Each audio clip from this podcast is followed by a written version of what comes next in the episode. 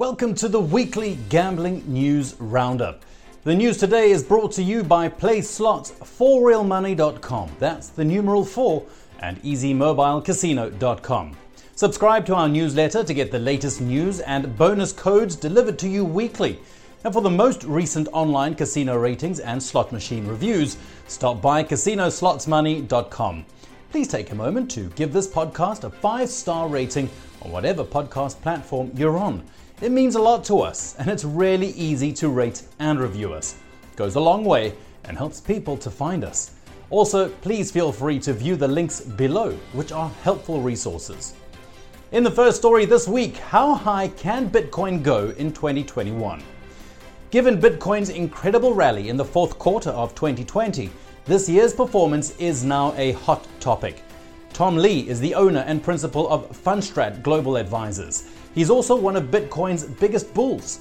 He believes that 300% gain in 2020 can be topped this year. This would take the market price of Bitcoin to $116,000. He cites similarities between the last big run in 2017 to market conditions in 2021. The only way to derail another big Bitcoin run would be a major correction in the stock market. Lee cited strong ties between the S&P and Bitcoin market value.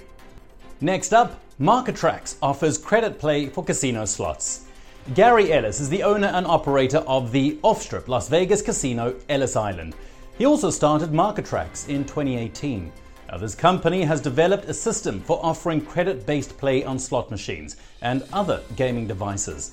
Ellis staged trial run at his casino in conjunction with slot machine manufacturer Konami Gaming. Marketrax is also set to make its debut at Morongo. This California tribal casino is located in Cabazon.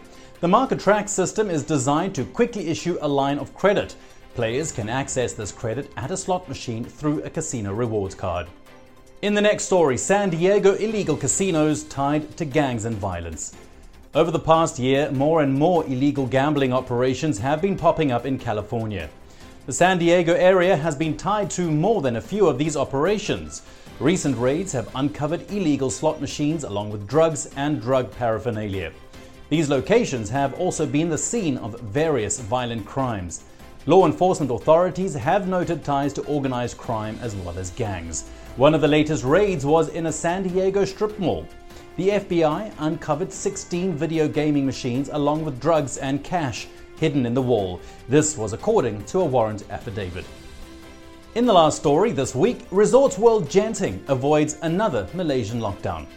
Malaysia recently issued an enhanced movement control order and EMCO in response to an increase in coronavirus cases. Now, this impacts part of the capital city of Kuala Lumpur. However, it does not impact Genting Malaysia Berhad's Resort World Genting. Now, this casino resort is at Genting Highlands near Kuala Lumpur. The company clarified that RWG is not in the affected zone. Operating under strict protocols at limited capacity, the casino and all its amenities remain open. RWG has ramped up its efforts to ensure the safety of resort guests and employees. These efforts are in full compliance with the country's standard operating procedures. Well, remember to visit playslots4realmoney.com, that's the numeral 4, and easymobilecasino.com. Subscribe to our newsletter to get the latest news and bonus codes delivered to you weekly for more updates. Share this podcast on your social networks, and remember, for the most recent online casino ratings and slot machine reviews, stop by CasinoSlotsMoney.com. Also, feel free to view the links below, which are helpful resources. Well, that's your weekly gambling news roundup for now. See you soon.